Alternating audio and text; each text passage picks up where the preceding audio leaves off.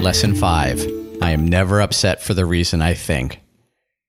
This idea can be used with any person, situation, or event you think is causing you pain. The upset may seem to be fear, worry, depression, anxiety, anger, hatred, jealousy, or any number of forms, all of which will be perceived as different. This is not true. However, until you learn that form does not matter, each form becomes a proper subject for the exercises for the day. This lesson is incredibly powerful, and like most concepts in the Course, it's far easier to accept intellectually than it is experientially.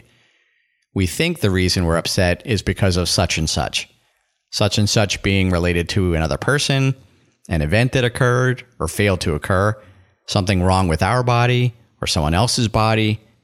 And when the Course says that form does not matter, what it's saying is that no matter what happens in the world of form, and form is the term the Course uses for anything in the world, including bodies, events, etc., that no matter what happens in the world of form, it is completely neutral. It doesn't matter. What matters is the meaning we give the form. And the meaning we give it is based on which teacher we've chosen in the mind, either the ego or the Holy Spirit.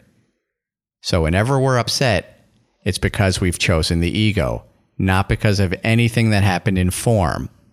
That's why the Course teaches that we're never upset for the reason we think. And the more we practice this lesson, especially when we catch ourselves in the heat of battle, the quicker we experience the release from pain that comes from making a different choice in our mind.